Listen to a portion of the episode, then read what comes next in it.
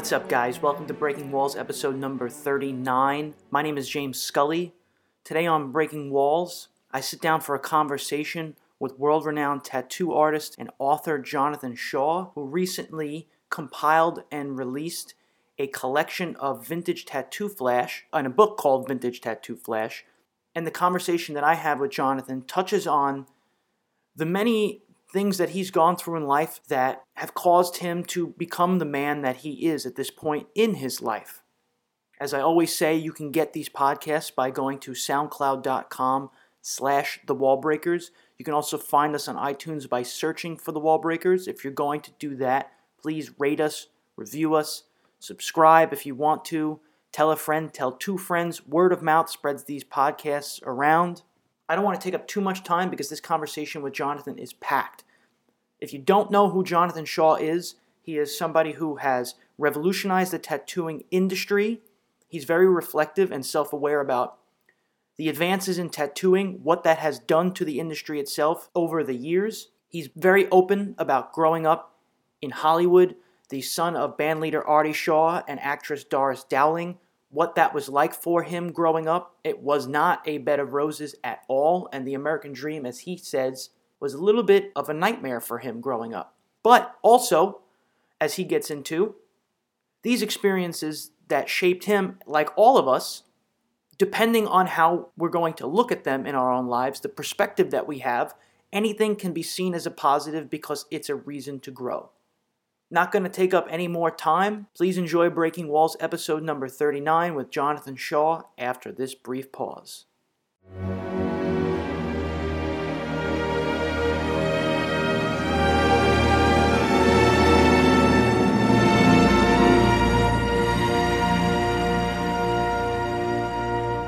What's up, guys? Back on Breaking Walls today. My guest is Jonathan Shaw, who is a world renowned tattoo collector, tattoo artist, traveler, He's been all around the world, and I wanted to sit and talk with him today about the wisdom that he's picked up in his life that he can pass to other people as he does things like put together this fantastic book called Vintage Tattoo Flash for artists and enthusiasts alike and tattoo collectors. So, welcome, Jonathan. Thank you so much. My pleasure. So, people who know you know that your parents, your father's Artie Shaw, your mother's Doris Dowling, you were parents your, your parents were celebrities they might think that that would make you grow up in a certain way that might not be true. And so i'm curious you know publicly we you know we know about your father and your mother. What was were you like a latchkey kid essentially? Were they not around a lot? Were you close at all to both of your parents? I know that you left home as a teenager. These some of these earliest memories was there you know what kind of a home was it to grow up in well, you know, I've gone over a lot of that in my uh, my memoir books. You know, I've got a series of memoir style books that I'm uh, in progress with. You know, that that should be coming out in the next, you know, over the next years. You know, the first one we're working on, you know, the, the personal memoir style uh, writing. You know, material stories. You know, that are basically, you know, my life story seen from different perspectives and you know, the first volume of that is coming out on Turner Publishing uh, next early next year. That's called Scab Vendor Confessions of a Tattoo Artist. And you know, so I've covered a lot of that ground in the in these books. So there's not a lot I can add to a story like that that's taken me almost 20 years to write. But you know, for simplicity's sake, I can tell you that you know, it was uh, sadly it was a childhood not unlike that of too many kids growing up in America. You know, in other words, a very you know fucked up childhood. My parents were both really complicated people. You know, they were geniuses, really, but they had a lot of uh, you know how can I put this deep existential personality disorders. you know, problems stemming from their own miserable childhoods and you know that made them pretty uh, unqualified to be successful parents, whatever that is. You know, God rest their souls. You know, my mother was a hopeless alcoholic. She was a you know violent, raging mess in the dress a lot of the time uh, as I was growing up. She meant well, you know. She was a good person that just couldn't really do very well because she had a lot of you know she had a lot of issues And so, despite being this beautiful, talented, very intelligent woman, she was pretty much nuts during my formative years and beyond, you know, right up to, you know, her death. And, you know, that was mostly because she was an alcoholic. And, you know, that's a very complex and, uh, you know, that's a very, that's, you know, that's, that's a whole world unto itself. And, you know, like I said, she loved me and she really meant well, but she just didn't have the emotional uh, equipment to do very well as a mother, poor thing, you know. And my father, Artie, well, you know, even though he didn't drink, he was every bit as, uh, as crazy as, as she was with his own weird, fucked up pathology. I mean, it's, you know, it's like the law of attraction, like attracts like, right? Mm-hmm. So he was basically what could be described as a uh, you know narcissistic sociopathic personality. You know these traits were pretty much exacerbated by the extreme level of fame and success that he had attained in his you know in his career in his music. You know, like the guy was like basically like Elvis or Mick Jagger in his day. Mm-hmm. You know, it was that kind of it was that kind of deal you know, that and his undeniable genius, not just as a musician, but as an intellectual, a writer, a philosopher, you know, a very curious mind. You know, all those factors contributed to making him a very difficult man, personality wise. You know, he was also what's known today as like a sex and love addict, you know, a textbook codependent. And he kept getting tangled up with, you know, problematic women so you know, it's it's it's like it's a classic pattern for people like that. You know, repeating the same dysfunctional behaviors, always expecting expecting things to turn out different. You know, which is Einstein's basic classic you know definition of insanity. Right. And you know, I think my mother was like wife number seven by the time they hooked up. And you know, from what I've learned over the years, you know, just talking to both of them before they passed and you know doing a lot of my own research and looking back into you know the circumstances that brought me into this world. Uh, it was all love and kisses for them at first you know which is kind of a typical situation in these kind of fucked up relationships you know but predictably the relationship sort of degenerated into a battle of raging artistic egos. And you know like that's what i was born into a fucking battlefield so my earliest childhood memory really is of, and this is in my book, is of my mother emptying a gun in my father's general direction. You know, she wasn't a very good shot, thank God. And you know, then him grabbing the gun out of her hand and beating the shit out of her. You know, that's like my earliest childhood memory. I was probably just a baby when that you know, happened in a crib. So you know, it wasn't exactly a leave it to Beaver storybook childhood. You know, and you know, after that, he split never to be seen or heard from again.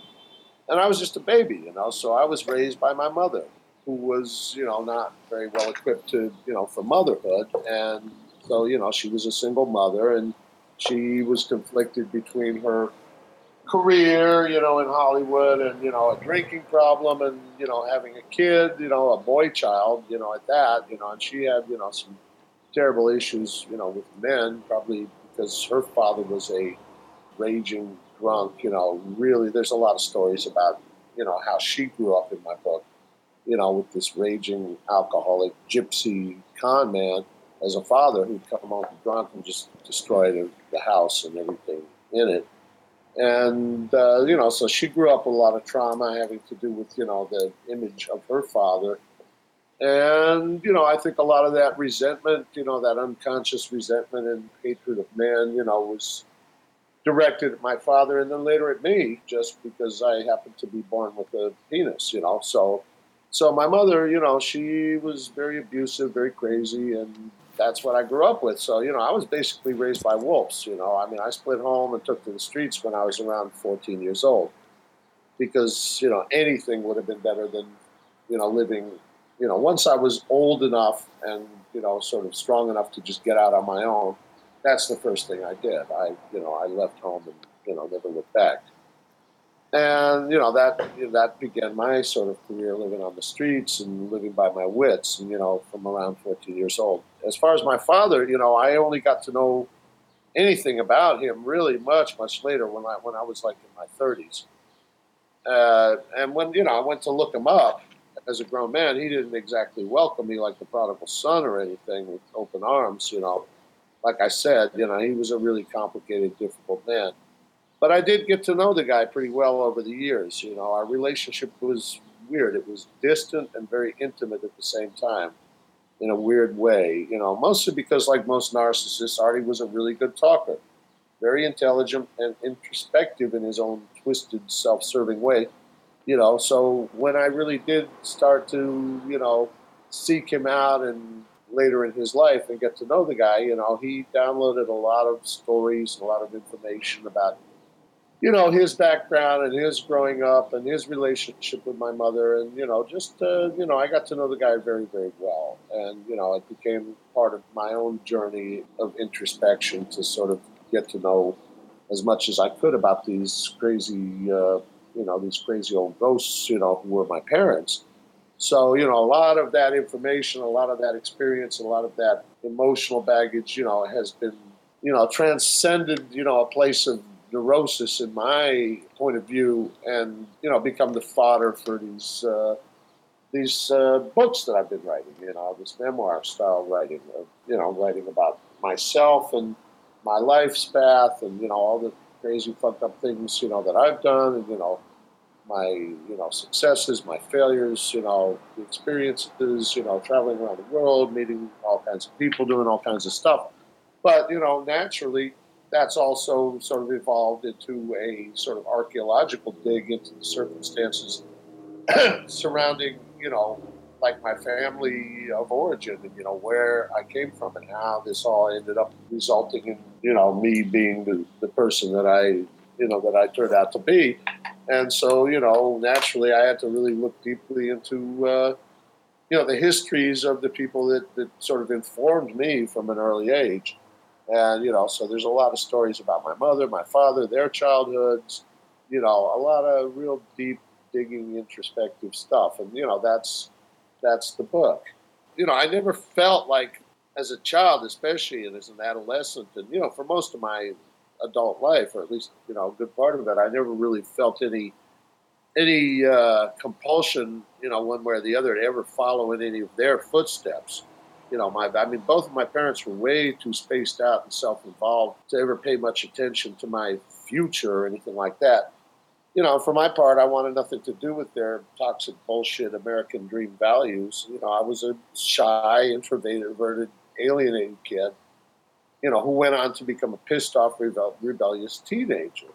So all I ever wanted as a kid was to get as far away from all of that as humanly possible. And what I found is you can run but you can't hide. You simply yeah. cannot outrun the laws of karma or your own DNA. That's for sure. So, like it or not, your people are in your blood, you know, and they are, you know, a big part of your life's path. And to that degree, we often end up proving that old adage to be true that the apple don't fall far from the tree, you know. It's rarely a conscious decision, though. It just happens, you know. You just wind up, you know, being you know, like my mother was an actress, and I never, you know, I always hated that. You know, I hated that, you know, what I perceived as a kid is that, you know, that schizophrenic, phony, you know, baloney kind of thing, you know.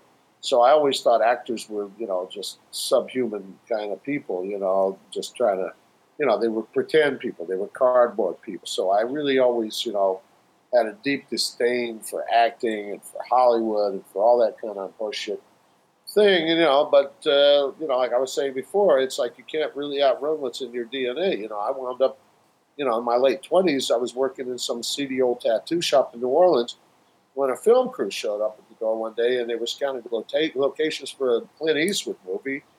And all of a sudden, the director looked at me and asked if I'd ever done any acting. And, you know, I was broke. You know, I needed money. So I lied, of course. I told him I'd been in a bunch of South American soap operas and shit you know, figured I'd, they'd never be able to check that, and it worked. Next thing I know, I'm playing a scene opposite fucking Dirty Harry himself. So go figure, you know. Right. It was fun. Right. I made a few bucks. I got my SAG card and everything, but I never even thought of pursuing an acting career after that. I just forgot about it. You know, I was gung ho about tattooing and traveling back then, so I just kept going with that.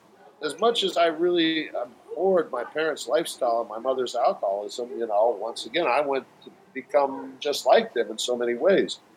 I mean, on the outside, my lifestyle was a world apart from theirs, of course, but on a deeper inner level, it wasn't that much different. So much so that I went on to become an alcoholic and a drug addict, just like my mother. And on many levels, you know, I followed in Artie's footsteps as a pussy chasing, fame and fortune obsessed maniac, too. So I guess my basic self esteem was like so shattered coming from that kind of background that I came from that I, on some levels I, I craved that sort of outward validation and attention from the world for a very long time. And, you know, so I became, you know, like this world famous this and that, you know, tattoo artist, as a writer, you know, of course, it's part of my job to get my work out there. So I have to, you know, have those self promotional skills. You know, I'm just happy, proud to say that, you know, I think my motives today as being a public figure or whatever you want to call it, you know, are so different from what theirs were. Because they were really chasing the cash and prizes for the sake of the cash and prizes. You know, they believed in the, you know, whole American dream fantasy of, you know, happily ever after and you, you just get enough money and, you know, property and prestige, you know, you'll live happily ever after. And, you know, thank God, you know, through my own experience with drug addiction and, you know, a lot of other things, you know, and crashing and burning, you know, by living by those premises, you know, I've, I've finally come to the conclusion in my old age that nothing could be further from the truth. You know, the true purpose of life is not to amass riches, public approval. The true purpose of life is to follow a spiritual path and to try to be of usefulness and service to your fellow human beings and to evolve emotionally, mentally, spiritually, creatively, for the sake of that, whether you get the cash prize or not, doesn't really matter. You know, true happiness does not come from cash and prizes. That I can tell you with absolute certainty. But you know, I had to go down that path a long way, and you know, get my, uh, you know, eat shit and die a thousand deaths before you know I, I realized that that you know that that the path of my parents and so many other people in this world is really not a path that I want to follow and that's you know where I've been able to find some degree of integrity as an artist and as a human being, you know. But you know, so what I come from and what I aspire to are you know two very different philosophies, let's say. So when you look in the mirror today and you see yourself, is the guy that you see in the mirror, is he? Are you close to who you in your own head want to be when you see when you look at yourself? Are you living in the present tense at the moment? Well, I feel like I'm certainly, you know, I'm certainly on that path, and you know, it's a daily battle to to stay that path, you know, to stay true to what I know to be true, because you know, this world is full of temptations. I mean, it's full of, you know, it's, I mean, you're bombarded every day by the temptation to worship cash and prizes. You know, just the fact that you know, if you're not making enough money to pay the rent, you know, you become obsessed with money you know, and that is bullshit. But at the same time, you are bombarded with pressure by you know the nature of the, the society and the world that we live in to you know follow all these illusory paths, and that's the tightrope that I walk. You know that that so many people walk today is to stay true to themselves and their highest purpose, and at the same time to survive in the material world you know, and so when I look in the mirror, you know, I see a guy like so many other guys who is, you know, trying to live with integrity and trying to be true to their you know their highest ideals, and at the same time trying to you know survive in the world you know of uh, you know that we live in you know which demands a certain degree of materialism just to be able to get through the day you know and so that's the tightrope walk you know mm-hmm. uh, see i grew up in a you know very like i said i grew up very unhappily in extremely materialist privileged environment, like in Beverly Hills, surrounded by all kinds of wealth and glamour and prestige. So my, but my experience with that whole American dream thing was like being in a long, protracted nightmare. What I saw was mostly the dark, tragic side of that. There was suicides in my family of origin that happened. You know, people killing themselves around me, right in front of me. You know, when I was like a little kid, when I was, you know, 13, 14, 15 years old, I saw these people you know, who live by these, you know, these uh, glamorous uh, ideals, you know, I saw them crash and burn. I saw them die. I, I watched them die. I watched them take their own lives. you know, that kind of shit, you know, that has an effect on the way you see the world, you know. And so I wanted no part of any of that shit from a very early, early age. By the time I took off on the road to Mexico and all that, you know, I was already, you know, I was a teenager and I was strung out like a lab rat, you know, on heroin, like most of my friends who also came from, you know, very similar backgrounds. You know, people were dropping like flies all around me. Death was in the air. I breathed. So it was like, what do I got to lose, you know? So in that sense, getting out, you know, taking a chance, sticking my thumb out on the road with no money, and traveling around Mexico and you know being a hobo and you know winding up working on ships and all that you know that that path that I was you know basically you know compelled to follow literally saved my life.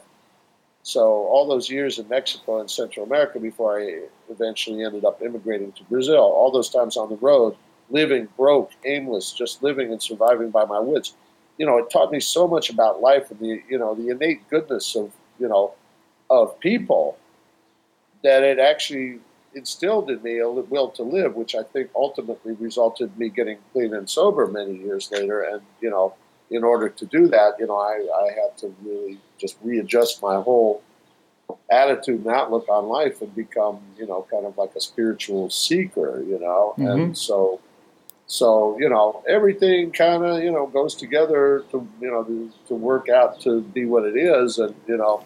So over the process of writing these books, the Scab Vendor, you know, trilogy, which is probably going to wind up being you know six or seven books, you know, over the years, you know, of doing that kind of retro, you know, introspective, retrospective digging into you know the circumstances of my life and the you know the circumstances of the people who you know sort of formed my life from a very early age, you know, that has become like putting together some kind of big long jigsaw puzzle of you know of inventory and introspection and you know and house cleaning and sort of looking at all this stuff and uh, seeing that it all makes some kind of sense cosmically. Now, as a guy who who's been involved in tattooing for as many years as you are, are people today? I, I'm, I'm trying to ask this the right way.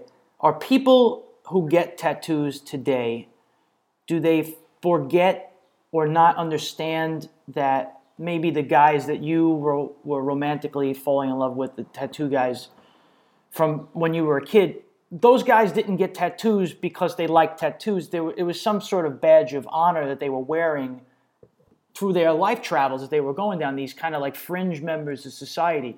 With tattooing becoming so mainstream now, has the are like to me it doesn't sound like you're embittered at the fact that tattooing is mainstream. You're kind of at the crosshairs of both of those eras and you happen to have all this history and knowledge that you're imparting on people. But should people be getting tattoos again for the right reasons? Are they getting them for the wrong reasons now? Does it matter? Does any of that really matter? Well you know i mean you know who the hell am i to judge you know what other people are doing? You know it's like you know that's none of my business. You know, as far as tattooing, I mean, the world of tattooing that I came into, you know, in the '70s, in the mid '70s, and the world of tattooing today, you know, they're like such worlds apart that it's, you know, it's it's it's astounding and you know, kind of humorous and interesting. But you see, you know, like I'm 63 years old. I was born in the 50s, in the early 50s, you know, right after World War II, Korean War. So, and I was interested in drawing ever since I was a little kid. And at one point, you know, I, I dreamed of being like a comic book artist. You know, I was really into the old comic books, the EC comics, and, you know, all that kind of thing. And, you know, uh, but that, you know, to become a comic book artist, you know, would have required, you know, art school training and a lot of discipline. And, you know, I was a wild child. You know, I was out, you know, looking for adventure because my heroes were not really tattoo artists as a kid. It was, you know, more like Kerouac and you know guys like, like that, you know, lived this you know bohemian life. So you know, the comic book thing, you know, I always was fascinated with that as a kid, but you know, I wasn't going to become a comic book artist because I just didn't have the wherewithal to you know really focus on you know the technical aspects of that to become you know an accomplished artist in that field that was you know pretty competitive. And so, you know, anyway, one thing led to another, and I wound up traveling, hoboing, hoboing around Mexico and Central America. And then I wound up getting work on a ship, and I was living a lifestyle that brought me into very close contact with a lot of tattooing. tattooing as it was back in the day. You know, very underworld kind of thing. You know, back in those days in the mid '70s, there really wasn't any kind of uh, tattoo culture like there is today. You know, like where it's accessible and you walk down the street of any town and you see tattoo shops everywhere and people sporting a lot of tattoos. It wasn't that kind of party you know, now it's turned into this very acceptable, mainstream kind of boring thing, like you were saying. You know, it's become like a cliche, the tattoo.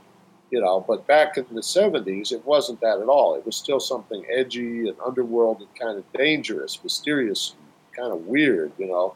The average person would not come into a lot of contact with. And I guess there was always this perverse part of me that never really let me fit in with the crowd you know, any crowd, even before I found liquor and drugs, I always felt like an outsider, an alien, you know. So, like I said, I was pretty much orphaned, you know, by alcoholism in my family. So, you know, raised by wolves, running the streets, living on the edge. And eventually, you know, after I took on the road, you know, I started working on ships, traveling the world. And I, you know, and, and, you know, since I'd already been on my own, you know, since I was 12, 13, my family, my real family, and my school were always the streets, you know, and the people you meet in the streets bikers, beatniks, winos, weirdos, druggies, hustlers, criminals, whores. You know, those people were the only ones who really wore tattoos back then, outsiders, you know. So they taught me the art of, you know, survival. And so I didn't really come into tattooing so much for the art as I did because of that outsider lifestyle that surrounded the whole deal back then you know, for me, the artistic part came much later. And how that developed into a sort of mainstream art form and my own part in seeing and even making a lot of that transition happen, you know, that's a really long story. That's why I'm writing these books. Mm-hmm. You know, I first came into tattooing in the you know, 70s, and that was, you know, that was another world from what it is today. That's, you know, it's changed so much. You know, I came into tattooing because of, you know, what tattooing represented at that point. You know, you know, I, I had to figure out how to learn tattooing back then because there was no, you know, YouTube videos how to do a tattoo. There wasn't books. There wasn't magazines. There was nothing. You know, you really had to sort of, you know, sort of, you had to, you had to experiment a lot on your own until you could get enough chops to where maybe some old salt would sort of agree to take you under his wing and teach you some of the finer points. And you know, it was a lot of trial and error and you know, that's how I came into the thing, you know. So, uh, you know, I, I, was very lucky, you know, that I, uh, you know, I became good enough at it to, you know, to gain, you know, the acceptance of, you know, one of these old time tattoo masters, Bob Shaw, who no, no, no relation, became my mentor. And, you know, from there it just kind of took off, you know, and, uh, you know, and then through a whole, you know, series of, uh, strange coincidental, you know, synchronistic happenings, you know, I wound up being, you know, developing my own style and becoming kind of a, you know, a name in the tattoo business. And then, you know, I became the managing editor of, you know, one of the biggest, tat, you know, the first tat, real mainstream tattoo magazine that ever, you know, came out. And, uh, you know, like I said, you know, then I started getting a lot of visibility, and next thing you know, you know, I was a brand name in this thing, you know. But that, you know, I never started out with that kind of intention. You know, my idea was just to, you know, be able to make a living and travel around the world and sort of, you know, as an outside artist, you know, and, and do my thing. You know, so you know what it is today. You know, even though I was really instrumental in seeing a lot of it happen, you know and making a lot of it happen, I never would have imagined, you know, that being, you know, my my destiny or whatever. You know, as tattooing started becoming very trendy and gaining approval, you know, to me, and this is just my opinion, you know, a certain mediocrity has crept into the thing on some levels. On other levels, you have all these incredible technical advances that are, you know, really beautiful and really great artistically, you know. And I, I wrote about a little bit of that in the introduction to my, you know, the tattoo uh, flash book, you mm-hmm. know. You know, so it's a double-edged sword, you know. Like when anything, you know, becomes popular, becomes mainstream. On some level, it becomes kind of cheesy and kind of boring.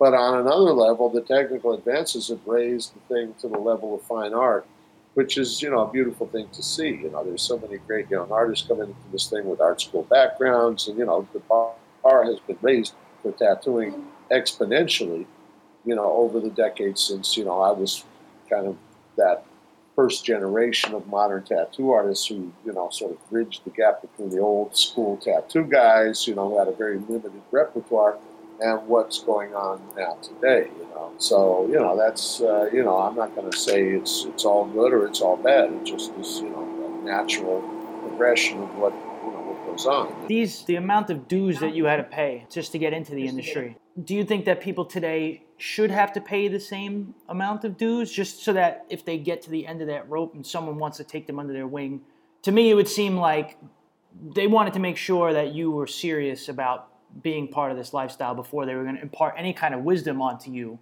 that they had picked up their whole life. Is that has that changed now with it becoming more mainstream? Well, it's a lot more. It's a lot easier for you know people that are not as you know highly motivated to get into now. So you know it's a lot easier for them to get into it. But uh, you know, at the same time, I mean, anybody who's going to go anywhere in any field of endeavor, you know, if they don't pay dues, one way or the other, they don't work hard and they don't dedicate themselves to their craft, whatever it might be. It could be music, it could be, you know, painting, it could be writing. You know, they're not going to ever be great. And, you know, that'll all come out in the wash one way or the other. Process of paying dues you know, may have changed a little bit, you know, or maybe even a lot over the years since it was what it was, you know, to what it is today. But at the same time, you know, you can't escape the law that, you know, you pay your dues to get good at whatever you're doing, whatever those dues might happen to be, whether that just means, you know, many, many countless hours of dedication to studying and experimenting and obsessing on improving your craft any way you can, doing a formal apprenticeship with some kind of old, you know, master, you know, whatever that may be, it doesn't really matter. It's irrelevant. People are going to pay their dues if they want to be great at whatever they're doing. If they don't pay their dues, and they don't put in the time, and they don't dedicate themselves in that way, then you know they're never gonna, you know, they're never gonna really shine, and they're never gonna become what they want to become, or maybe they don't even want to become. Maybe they're just, you know, running after cash and prizes, and they just see this is some kind of shortcut to glory or something. And you know, those people are basically the kind of shitheads that will be weeded out in the process of evolution anyway. You know, whether that process is the same as it was, you know, 30 years ago or not, no, it's, it's probably not in many ways. But at the end of the day, it's the same thing. You want to be good at something, you pay your dues, you put in the time, you dedicate yourself to it, exclusively, you know, to the exclusion of all other interests, and you're going to eventually, uh, you know, rise to, you know, to the top of the game, whatever that might be. You know, talent is a very small ingredient in the whole salad, in the whole pasta fajoule of the thing. You know, yeah, talent is, you know, everybody might have talent to some degree. But that talent is never going to be, you know, realized if not a lot of hard work and sweat involved. So talent is, you know, as far as I'm concerned, is you know, is the lesser ingredient. Talent is something that's God given, and you know, but I've seen a lot of talented people just kind of drop off the radar and become big fat nothings. And I've seen a lot of people with less talent that have, you know, had a lot of stamina and dedication uh, to their craft, you know, rise to the top. So talent is one small part of the equation. A lot of it has to do with dedication and stamina you just mentioned about how potentially people they're chasing that fame and fortune and you grew up in a household where the fame and fortune was present but you knew it from a very young age that it was more like the rotten apple. Do you think that you had to go around the world and, and spend your life traveling? Like as you look back at your life now does it seem like that was always going to be your path the path that got you to where you are today because you're still walking the earth in your own body was it always going to be that way? Was your personality always going to take you down those routes? Somebody who lives on the fringes, somewhat of an outlaw type lifestyle, was that who you were going to be naturally drawn to no matter what, almost? Yeah, it sure looks that way. I mean, you know, like I say, after hundreds, maybe thousands of hours of, you know, really introspective digging into, you know, those circumstances and going over my past with a fine tooth comb, you know, it seems inevitable you know, I was born for this. You know, absolutely. Yeah, absolutely. You know, how could I have come out otherwise? You know, looking back over the circumstances of my life, everything was fertile ground for what, you know, is happening today. And I think that's how it is for most people. I think that's how it is for everybody. You know, we are a result of seeds that are planted in our childhood and maybe even before that, maybe before we were born in past lifetimes or whatever. I think everything leads up to a logical conclusion of, you know, who we are meant to become.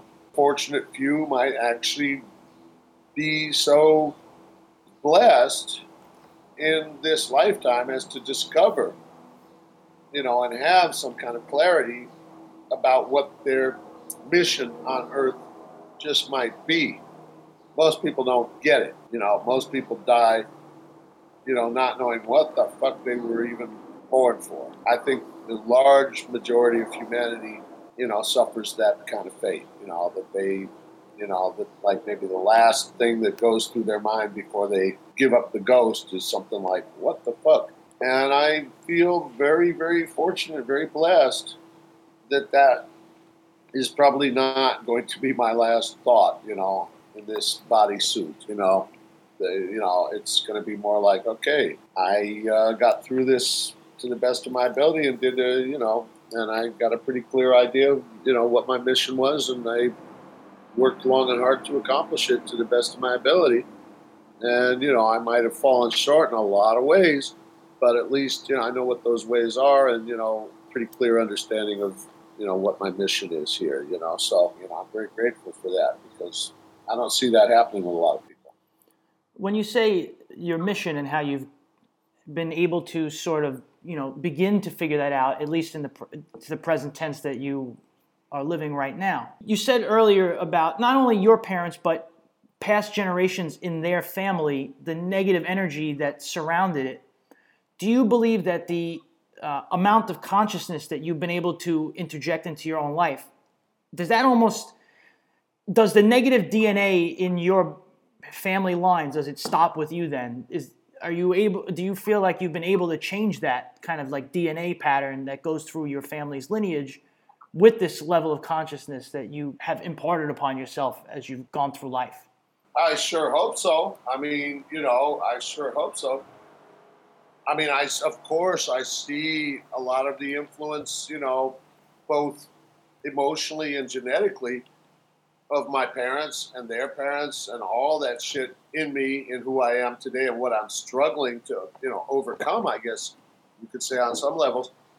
You know, and at the same time, you know, I believe that by that struggle to overcome certain, you know, what you call negative uh, tendencies, you know, I'm definitely raising the bar for, I don't know, I don't want to say future generations because I'm not like, you know, a big baby maker or anything, but, you know, just of what I put out into the universe today, you know, you know, I try to get through each day in the sense that, you know, maybe I put a little bit more light into the world than I put darkness into the world. Absolutely, yeah. I'm not not saying that I'm free of darkness. You know, I fuck up. You know, I curse people. I, you know, I resent people. You know, I have my little shit list that you know go through my mind daily, like everybody else.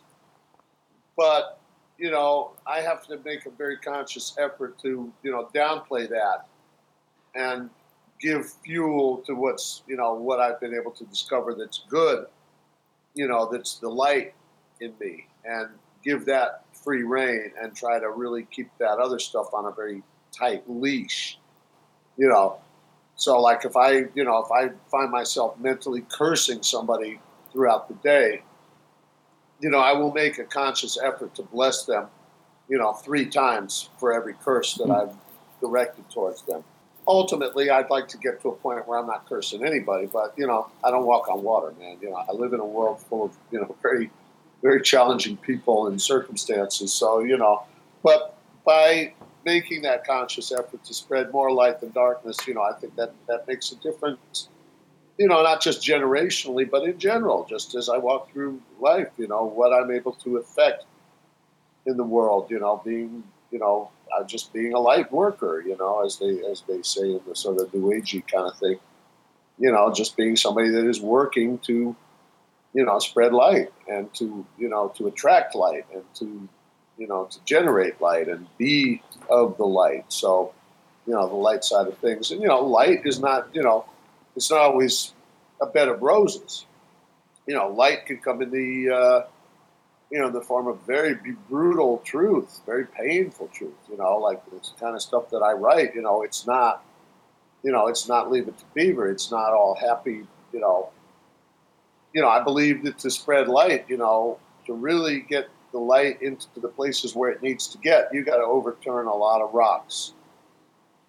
You know, you got to turn over a rock and look at all the fucking dark entities squirming around in that fucking dark place. You got to go in there. You got to put your gloves on, roll up your fucking sleeves, and get ready to deal with some fucking dark shit.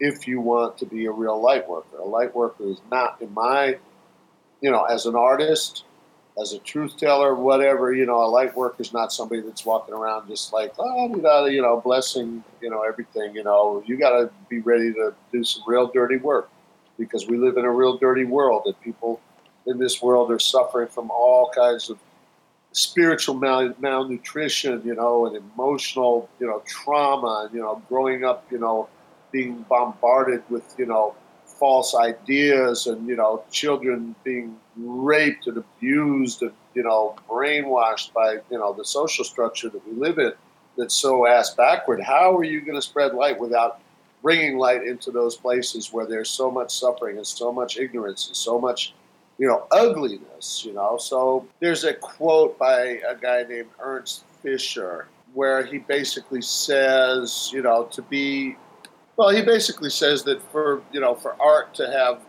integrity or to be true to its highest purpose or its intended purpose, it has to shed light into the dark places. You know, it has to. You know, its social responsibility, you know, is to uncover the darkness and to, you know, get into those dark places and really, you know, show things as they really are, you know, and not as we would necessarily like them to be. Yeah, absolutely.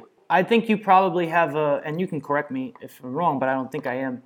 As a tattoo artist himself, there are priestly parallels there where somebody comes to you seeking something, some sort of absolution, or they're looking to be whole and they think that this tattoo is going to help get them there. And to me, that that's a tremendous responsibility. First, you know, to do the best job tattooing them that you could possibly do, but also then to take all of your experiences and give a little to them to me, it would seem like you take that very seriously while you're in the process of doing it. Yeah, that's a really interesting question. And like I said, you know, when I was a tattoo artist, when I was working as a commercial tattoo artist, you know, I was a pretty savage.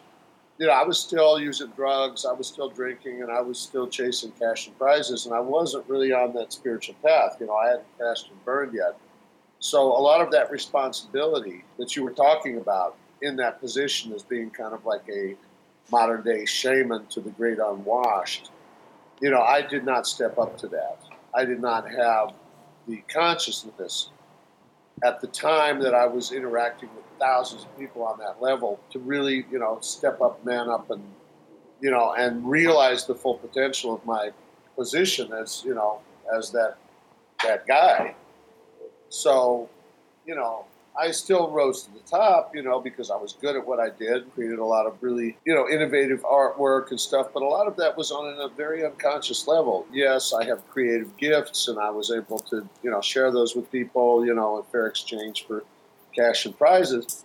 But the real potential of what you're talking about, of the tattoo as a, you know, kind of modern day shaman or, you know, priestly kind of figure, you know, I wasn't really in a position when I was, you know, in the public eye to fully, you know, exploit that potential. And, you know, that's kind of one of my, you know, if I had any regrets, I guess that's one of my regrets today, you know, that I was in this position kind of influence where despite myself, I was able to have a positive influence on a lot of people, but it was not a conscious, you know, thing at the time.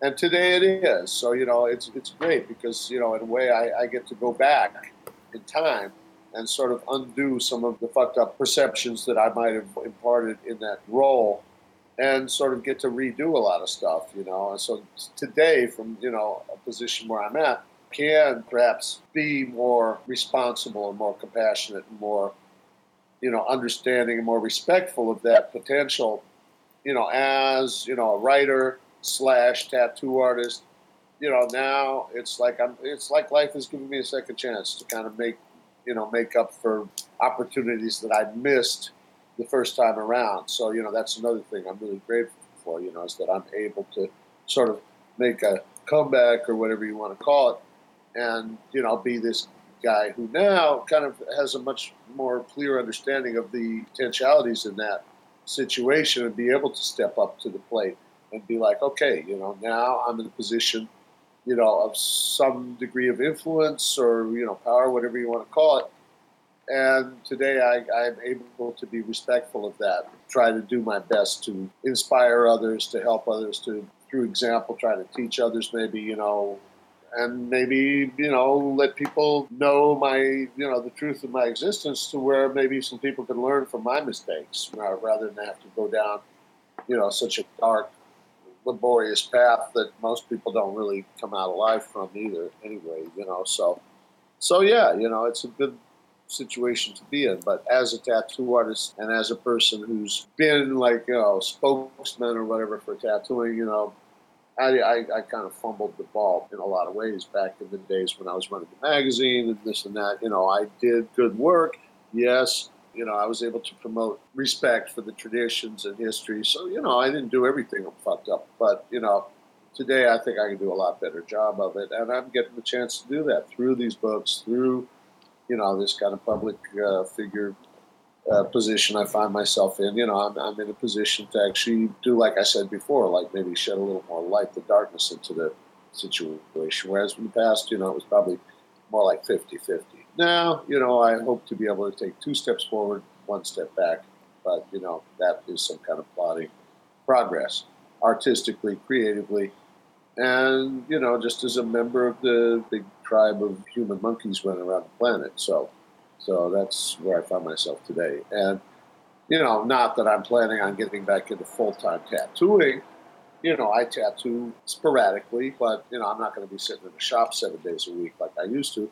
But, you know, I'll go in and do some appointments and I do some tattooing. But I feel that today, you know, my interaction with the people that I'm tattooing is on a much more human, humane level than it used to be when I was just slinging them out, take the money and kick their ass out the door. You know, it's not like that so much today. And as far as you know, the other levels of tattooing is being somebody who's writing about it, who's maybe seen as, you know, kind of a role model for younger people, you know, not just in tattooing, but in writing and, you know, just bohemian lifestyle in general. You know, I feel that that's a great, you know, it's a great privilege and with any great privilege comes an equal degree of responsibility. And I think that's where a lot of people fuck up. I could have fucked up really badly, but for the grace of God, you know, I think there's people in the public eye today, you know, and we all know who they are, you know, who have a great influence on fellow man through that being in the public eye and being like these little mini gods, you know, you know, living like real assholes, you know, in the public eye teaching people some bad values. The fact that these people seem to not be aware of is that with their money, power, property, prestige, and their public, you know, public image, you know, they have a responsibility as role models to at least, you know, show some kind of integrity in their personal lives and in their careers, you know, that might inspire younger people or fans or, you know, whatever, people who are just hypnotized and brainwashed by celebrity culture to not be such assholes. You know, sadly, that's not always the case, you know. But, you know, they also teach by example drugs and hedonism, you know, uh, in a very public manner. You know, they, they also impart a lesson to, you know, their constituents. It's like, you know, something along the lines of, you know, don't try this at home, kids. Right. One that you know wrote that you know I'm never going to rehab song. You know. Or uh, yeah, a, a, yeah. yeah. I mean, it was you know, and, I mean, it was it's sad and it's tragic, but at the same time, it was kind of you know, it's kind of beautiful. You know, in a way, it was you know, it was it was very fitting that she. You know, after writing a song like that and spreading that fucking thing far and wide, you know, that poisonous, rebellious bullshit out into the you know listening ears of kids all over the world, having her little public tantrum with that giant hit that she should fucking die of a fucking overdose because she didn't.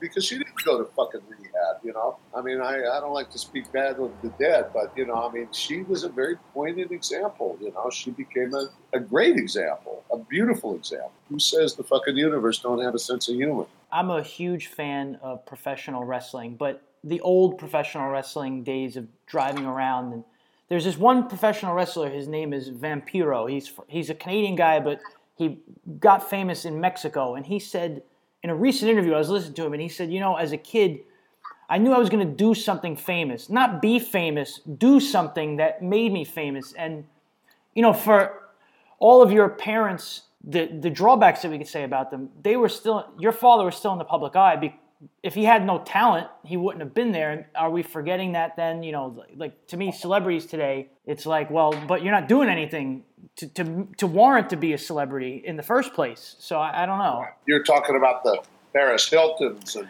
yeah, yeah. If if you want to look at like Clark Gable, you you still say, well, Clark Gable was famous because of his acting talent, not because he was handsome. Yeah, that maybe is why he got famous. You know, he got a look because he was handsome, but the talent won out. Right. You know, it's it's funny. I mean, these celebrities, you know, they are like sort of biblical characters. You know, some of them become these great teachers, and you know, and some of them become like these, you know, mega fuck ups. You know, but boy, when they fuck up, they fuck up in the you know very publicly and very clearly in the public eye, and you know they become almost like little biblical lessons of like you know don't try this at home, kids. You know, it's kind of fascinating. You know. Yeah, yeah. I see it as just this big long comedy of errors. You know, but everybody's going to wind up seeing and doing what they're meant to see and do on their path to enlightenment. Some people are going to get it, you know, get it, get some really good lessons in this lifetime. Others might have to come back and do this, you know, a hundred more times before they get it right. Now, would you say that you mentioned that back when you were tattooing regularly or when you were younger, you were still doing good things even if you weren't consciously doing them. Has that helped you now at this point in your life forgive what you would call your own past transgressions or maybe because you could look back and say, oh, I was doing good even, you know, in spite of myself. Has that made it then easier for you to feel positive today about yourself going forward? Well, that's the great thing about being on this path that I actually do get to, you know, time travel and I get to sort of reinvent not just myself in the present time, making decisions today that will affect my future in a more positive way, but I also get to go back and sort of rewrite or reinvent my past in a way by making amends for past mistakes and cleaning up a lot of wreckage from the past. You know, and at the same time, you know, it's almost like you can go back, you can creatively go back in time and restructure the circumstances of your past because they're all contingent on your point of perspective. So if I wanted to sit here today and be like, oh, boo hoo, poor me, my mother was a fucking drunk and my father was a fucking scumbag, and so I became this drug addict and ruined my life, and it's all their fault, and oh, poor me, that would pretty much create a very negative, dark present for me, which would obviously result in a very dark future for me. Sure. But if I can look back on my path and say, oh, everything worked out perfectly. Everything, it was great that my mother was this way and my father was that way because that caused me to go do all this other shit that caused me to come to a place where I had to stop and look at myself and go like, whoa, wait a minute, you know, this is not working out. And, you know, straighten up my path and start seeking something more viable and more, you know, functional and spiritually uh, uplifting then I've gotten to rewrite my past because instead of my past being this, you know, sob story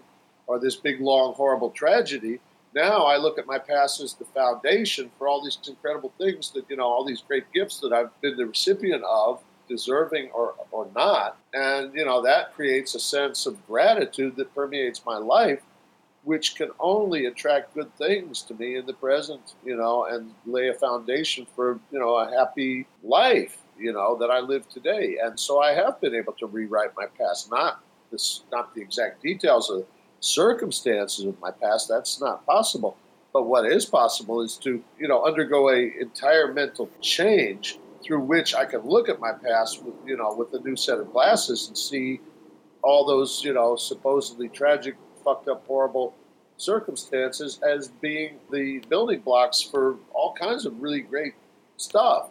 As a guy who publicly had death is the only certainty, you know, you have that tattooed, it, it would seem like you don't believe that now. Death is, is probably one of the only uncertainties in, in life, if you think about it. If you're talking about past lives, future lives, being present, do you. Well, you know, that, that, that tattoo it says death is certain. right, death is certain. You know, that was kind of an homage to the old, you know, that was an old classic tattoo from, I don't know, 20s, and 30s. And, you know, I was actually sitting around my tattoo shop in New York maybe 25 years ago with Iggy Pop. And he was going through a lot of my old Flash collection, the stuff that ultimately resulted in this, you know, this book I just put out, Vintage Tattoo Flash.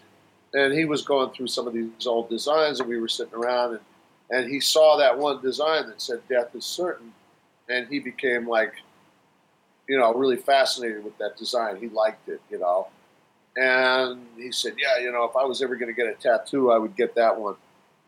And at the time we were hanging out you know me iggy johnny depp and jim jarmusch. And we were kind of like you know this gang that just hung out every night you know and uh, and everybody wound up getting that tattoo except iggy you know, and it became, you know, uh, you know, we all have. I, I, I sat down and did that tattoo on myself, on Johnny Depp, on Jim Jarmusch the same night. Iggy was off touring someplace, and you know, he came back and never got the tattoo. But we all wore these skull rings too, that we all wear to this day. Me, Johnny, and Jim. But Iggy doesn't wear the skull ring. I think he was stage diving somewhere in Europe, and somebody snatched it off his finger, and he never bothered you know, asking me for another one. Uh, but you know, so, but that's that's how that death is certain tattoo came about. But you know what it means or what it meant, you know, to me, I mean, what it means to me is like, yeah, death of the physical body is absolutely certain. You know, we're all going to the same place. We're all, you know, we're all here, you know, doing our thing. You know, some of us are doing good things, some of us are creating atrocities, whatever. Some of us are smart, some of us are stupid, some of us are talented, some of us are never going to find our talent in this life, whatever. All the, you know, different people that are walking this earth right now in this very interesting time in history, you know, we all have one thing in common that we're all going to the same place. Physical body of each and every one of us will die. All of our riches, you know, all of the fame and fortune and, you know, property and prestige and money and cash and prizes that we've accumulated in this physical life, you know, all that shit's going in the ground, every bit of it. Death is definitely very certain. You know, what's not so certain to me, anyway, as you know, somebody who's got religion or whatever you want to call it, is that the death of the physical body has nothing to do with the death of the spirit. And I believe in the spirit as an eternal entity that lives forever as a spark of God, you know. So in that sense. Death is certain of the, but that only applies to the physical body. As far as you know, the integrity of the you know the spirit that inhabits this body, there's no no such thing as death. That's my personal belief, and you know I'm not trying to convert anybody to my religion or anything like that. It's just a belief that God forbid I would try to convert anybody to anything. Who am I to tell anybody what they should think or believe? But you know, at the at the same time, you know that's a belief that is really stood me, you know, in good stead. You know, it has transformed my life into a much happier existence. I do agree with you. I happen to be one of those people who I, I agree with you completely on everything that you just said. And similarly, you know, my life has had a noticeable uptick in general energy since my, my own brain went down that path too. So to me, that's a good thing. You know, how could it not be? Knowing that you're not alone or feeling some larger presence that we're not just meat bags walking through the earth is right. probably a good thing. Yeah, it's like if I ever put any of this kind of, you know, my belief system, you know, on out there for public inspection, it's not so much that I'm trying to, you know, convince anybody that they should think or believe as I do, so much as maybe to just let the people who already do, you know, have these kind of beliefs know that they're not alone, you know, that they can feel perfectly free to, as far as I'm concerned, to believe whatever they believe. Because you know, if you happen to believe stuff that I believe through your experience or through your training or whatever, then you know I'm putting that my stuff out there just to let those people know they're not alone. You know, I'm not trying to convert nobody. You know, that's that's bullshit. You know, but you know, if you happen to believe, as I do through your own experience or circumstances, then great. You know, it's good to know that the, you know we're on the same team, and it's a you know it's a winning team for us. You know, and whatever anybody else wants to do, you know, God bless them. You know, that's all good. We've talked about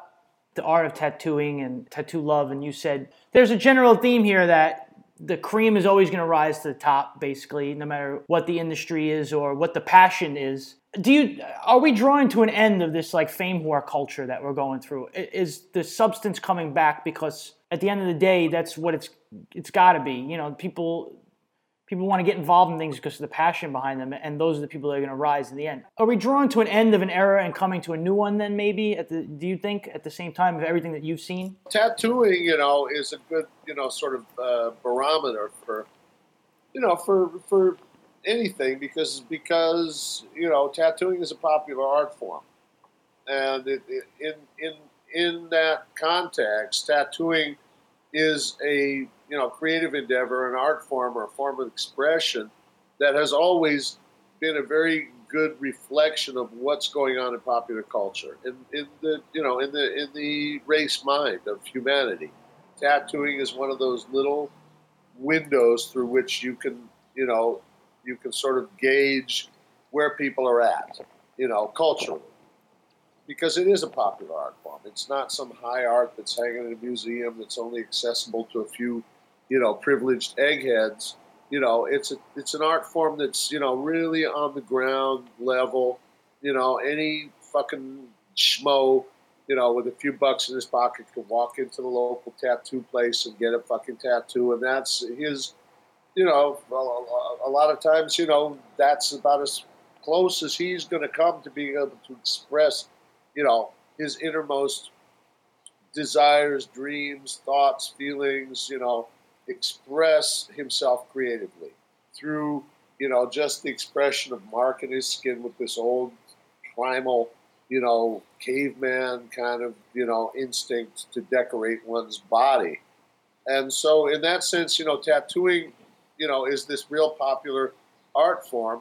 And as such, it becomes a reflection of, you know, the, the you know the, the popular culture, the popular culture, which reflects you know what's going on in people's uh, minds and their aspirations and their souls and this and that. You know, and as tattooing sort of changes and evolves, you know, it might on some levels reflect like a greater evolution of consciousness. You know, that's quite possible. I'm not saying it is or it isn't, but you know, as far as that evolution of consciousness. I mean, I it's it's it's pretty clear to me that these are very crucial times that we're living in. Like, I don't think we've ever been in a time in human history where the stakes are so high for the future of existence, you know, physical existence of, you know, of living, you know, living entities on this planet Earth. I don't, you know, right now we are faced with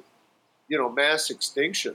You know, we've got, you know, technology has, you know, evolved to such a level that, you know, life could be extinguished very quickly on this planet. I mean, all life on this planet is in imminent danger of total extinction within the next century if humanity doesn't start to reprioritize its its priorities. Uh, the greed and the seven deadly sins, you know, that it talks about in the Bible, you know, that, you know, our greed, pride, you know, gluttony, lust, uh, you know, all that, you know, have, ex- you know, just exacerbated to such an extent in popular culture all over the world that the planet is in dire danger of, you know, extinction. You know, we, we've decimated the rainforest, the oceans are polluted, you know, they're throwing chemtrails up in the sky, you know, raining down all kinds of toxic shit on our heads and you know putting all this horrible poison in the foods, the GMOs. You know, I mean, all kinds of new diseases are coming,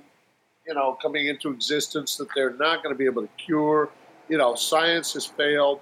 At the same time as it's made all these tremendous, amazing technological advances, you know, it has failed to sustain or maintain, you know, any sustainable level of viability for this planetary survival here. So, you know, I mean, I could go on and on about this shit. You know, what's happening is we're living in a time that is, you know, like in the Bible they called it the end times, and the, you know, the you know, the Hindus call it the Kali Yuga, you know, the time of the goddess Kali, the goddess of destruction. That this we are in a place of, you know, they call it samsara, you know, in the Buddhist traditions. You know, these are the end times. What's going to come next? Who the fuck knows? But these are times of great upheaval and great destruction. And, you know, at the same time, you know, there's a, a consciousness that is trying to get in, you know, to permeate the collective consciousness of human beings living on this planet, you know. And so there's going to be a lot of people, there's going to be a lot of crying, there's going to be a lot of people that are really going to be very disappointed with, you know, how their lives are turning out if they're living by a materialist philosophy. There's going to be all hell to pay, literally.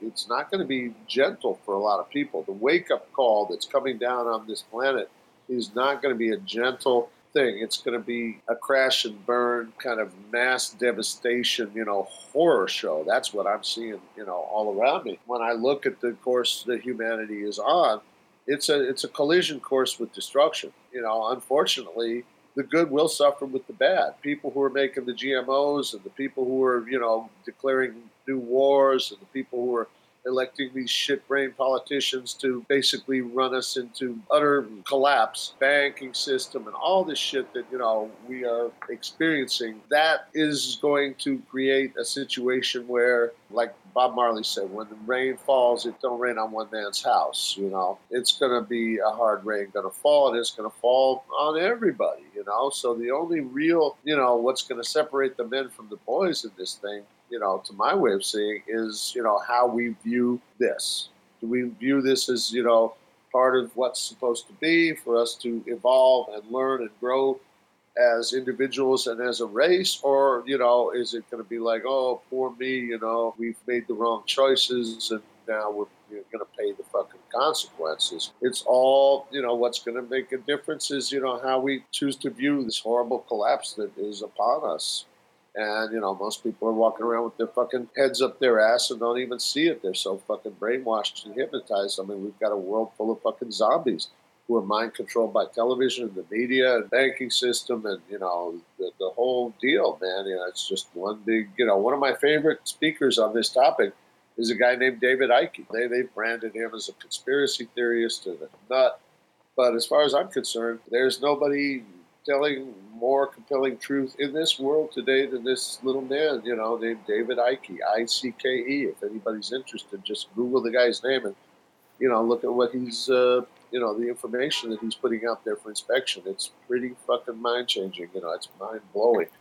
And, you know, it doesn't take a, you know, like Bob Dylan said a long fucking time ago, it don't take a weatherman to know which way the wind is blowing. I think you know how we tend to view these circumstances is you know going to make a big difference on how we endure what's coming you know whether we suffer or you know we agree to uh, take these lessons with some degree of dignity and patience and compassion for our, our circumstances here. You've lived really a very all in type of life, I would say. Are you satisfied with the level of living that you've done? Are you ever going to be the kind of guy who totally settles into you know living in one place forever and or are you always going to want to travel are you're always going to go are you the kind of person who's is never going to stop you're always going to want to learn more and grow more. Definitely going to want to keep living the adventure whatever that happens to be you know? I don't make plans man. My you know i have an old saying that i go by you know if you want to make god laugh tell him your plans. So, you know, I just try to keep an open mind and an open heart. And, you know, whatever comes my way, you know, I'll, I'll say yes to it until I have a compelling reason not to, you know, and if that happens to involve travel or staying in one place, you know, it's uh, whatever is meant to be, that's what I'm going to do, you know. It's like kind of like I think life is kind of like a pinball game, you know. It's like the ball shoots over here, and so you do this, and then the ball shoots over there, and you do that. Just kind of go with the flow, you know. Who knows? You know, that's the big mystery. When I was a kid, you know, one of the great things my mother did was she had this picture book that she used to read to me from when she was sober. You know, she was she was a very loving mom, you know, but uh, you know, poor thing, you know, the, the booze got her and, you know, twisted her mind into a fucking knot, you know.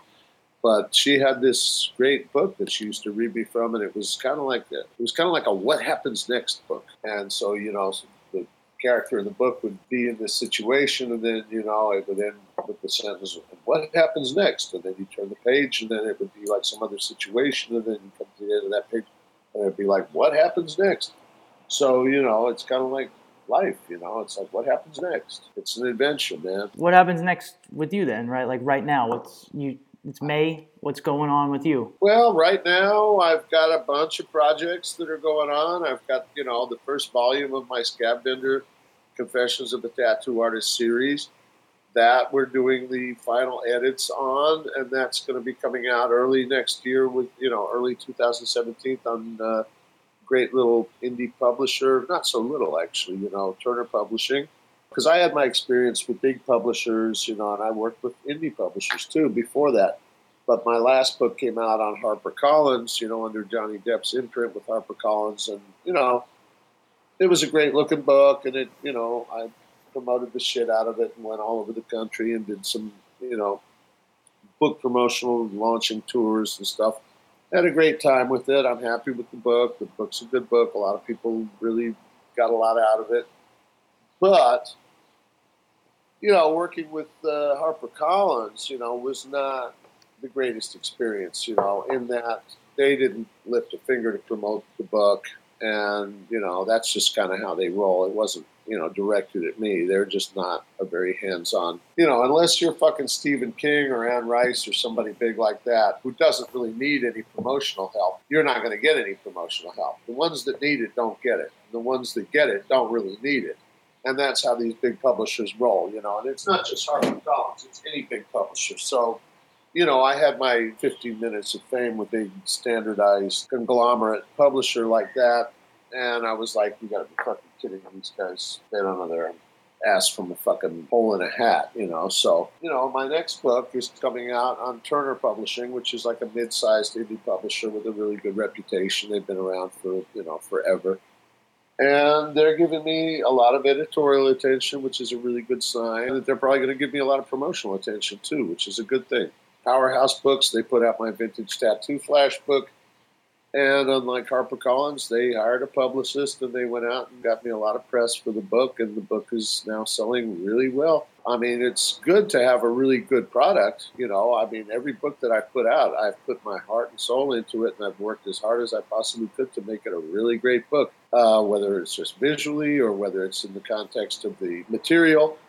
But, you know, I've worked my ass off to produce high quality art I found, you know, to my consternation, that you know, unless there's a publisher behind you that is willing to help you promote, you know, I mean, on my limited resource, I, I can only do so much promotion. You know, I don't have the infrastructure behind me to really do some serious promotional work. So it doesn't matter how great the book is if nobody gets to see it, if it doesn't get on the shelves, if it doesn't get the attention it needs, then you know it's just going to collect dust somewhere. You know, so I'm happy to say that you know I've kind of learned that lesson, and now I'm going with some big author-friendly publishers, and uh, the experience is is really gratifying, and I hope to see more of that. You know, meanwhile, there's a Brazilian American uh, co-production, uh, Brazil USA. You know, a big production company in Brazil who also has resources here in the U.S. And I mean, they've been filming for the last two years already, and they're doing a feature-length documentary uh, on me and my work, and it's called Scab Vendor: The Life and Times of Jonathan Shaw. So that's in production, and awesome. they're actually they're at the Cannes Film Festival right now, hoping to try to drum up some investor money so we can really, you know, move this thing into the next level of production values. So that's going on. I've got the feature-length documentary guys following me around doing that.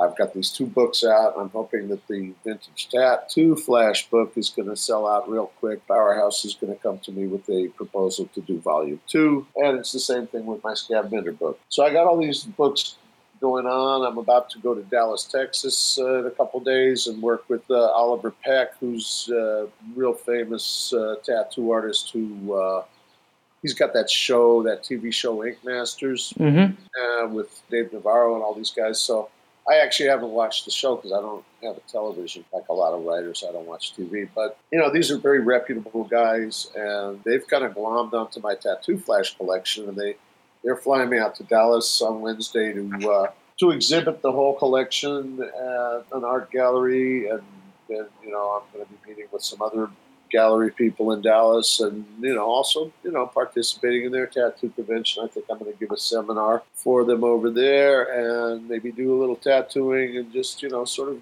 you know, it's funny, you know, it's like I had retired from tattooing, and now I find myself getting sucked back into it, but you know, from a different perspective as somebody you know, with a little bit of history, a little bit of baggage. So, you know, the tattooing is something I'm never going to really be able to turn my back on. You know, it's just how do I choose to approach it at this stage of my life when my main focus is as a writer and so forth. So, you know, it all just sort of comes together. So, you know, I'm happy to embrace tattooing as a format through which, you know, I can maybe use some of my work as a tattoo artist as some sort of an infomercial for my work as a writer or whatever, you know, one hand washing the other. These things support each other. It all goes together as part of my history and my experience, my strength, my hope, my whatever expertise, you know, I might be able to bring to the thing.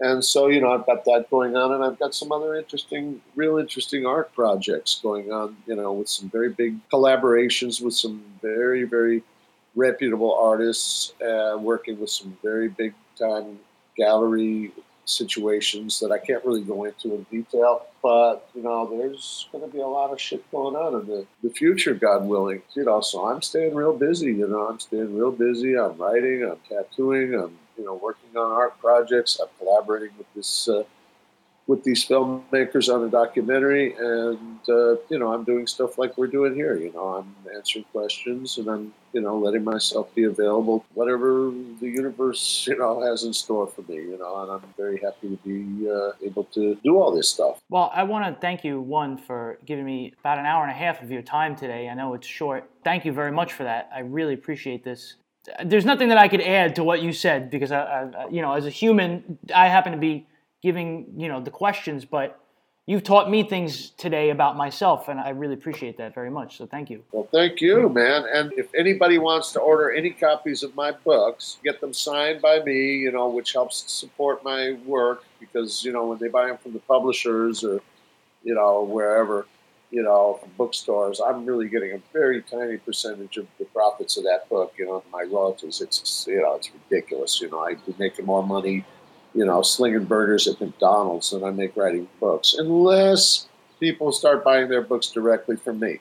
Then you know, I make a little bit of money off it, and I get to personalize the books and sign them to whoever's you know with a thank you and a little drawing to whoever's. Uh, supporting my work by buying my books from me. So if anybody wants to order any copies of my books from me, they can just email me at js, like my initials, jsfuncity, jsfuncity at gmail.com. So my email, once again, is js Fun City, all one word, jsfuncity at gmail.com. And really appreciate any support when people buy my books from me instead of buying them from third parties. I actually get paid a little bit which is a great thing because it's really hard to make a living as a writer. That's another one of the reasons I'm going back to tattooing on a part time basis just to support my writing. But I also like tattooing because it's something that's kind of easy for me because I guess I'm pretty good at it. People, there seems to be a demand there. So, and I really appreciate you giving me the opportunity to put my stuff out there a little more. It's been a pleasure talking with you, bro. Thank you. Thank you very much. I appreciate it very much. I want to thank Jonathan for taking the time to sit and chat with me.